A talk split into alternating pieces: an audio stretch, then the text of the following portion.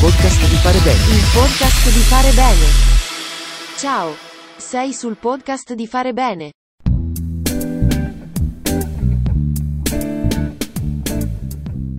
Il patto di Roma del 9 giugno 1944 istituisce il Sindacato Italiano Unitario CGL.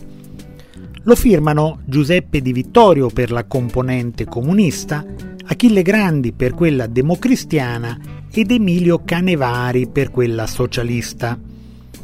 Non può firmarlo invece Bruno Buozzi, che pure aveva partecipato alle trattative per la sua preparazione perché ucciso dai nazisti la mattina del 4 giugno 44 insieme ad altri 13 prigionieri in località La Storta sulla via Cassia.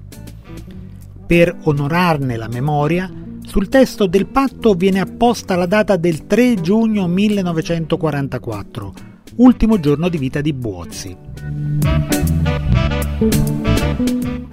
È Grandi a volere, allegata all'atto, una dichiarazione nella quale si rivendica la libertà di preparare i lavoratori alla vita sindacale in libere associazioni. Lo stesso Grandi avvia praticamente in contemporanea la fondazione delle ACLI, Associazioni Cristiane dei Lavoratori Italiani. Quattro incontri in cui si pongono le basi dell'associazione si tengono a Roma dal 14 giugno al 5 luglio del 44.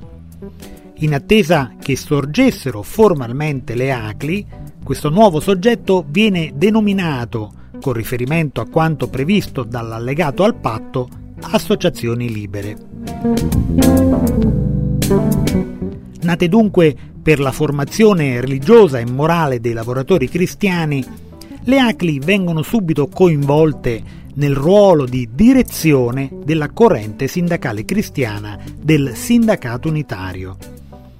In occasione dell'assemblea fondativa della CGL, tenutasi a Napoli a fine gennaio 45, il segretario di Vittorio rende omaggio ai lavoratori e dirigenti cattolici che portano nel nostro movimento sindacale il loro soffio di spiritualità evangelica ma l'unità sindacale è sottoposta a forti pressioni e da più parti l'accordo con i comunisti viene visto come inopportuno.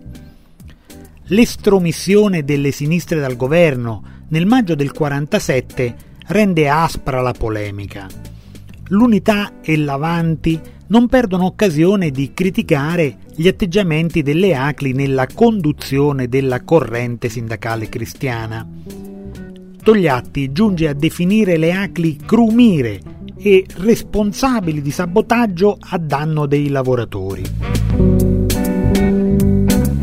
L'ordine del giorno approvato dal Consiglio nazionale delle ACLI del 6-9 maggio del 48 esprime la necessità, nell'interesse dei lavoratori, di un sindacalismo veramente libero e democratico.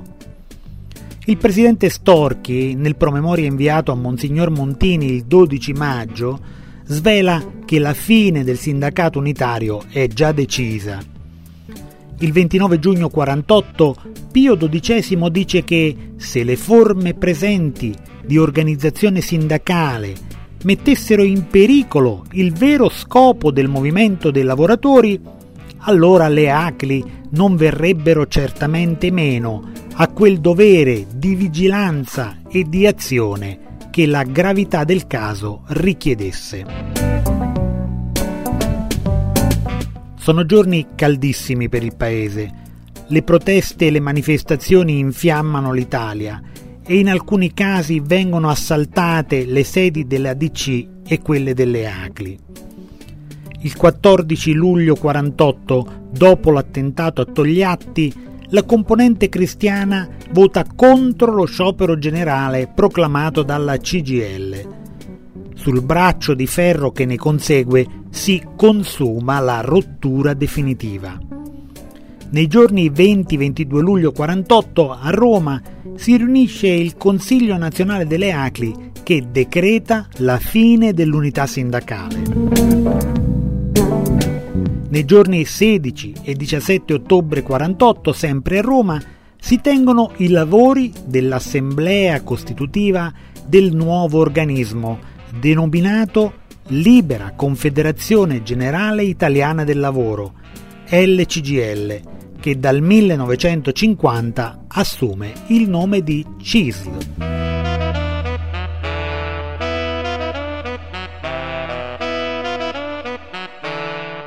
La galleria fotografica è allegata all'articolo sul sito farebene.info nella sezione Un grande racconto.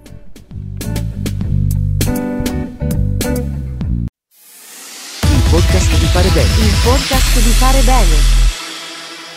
Grazie di averci seguito. Arrivederci alla prossima puntata del podcast di fare bene.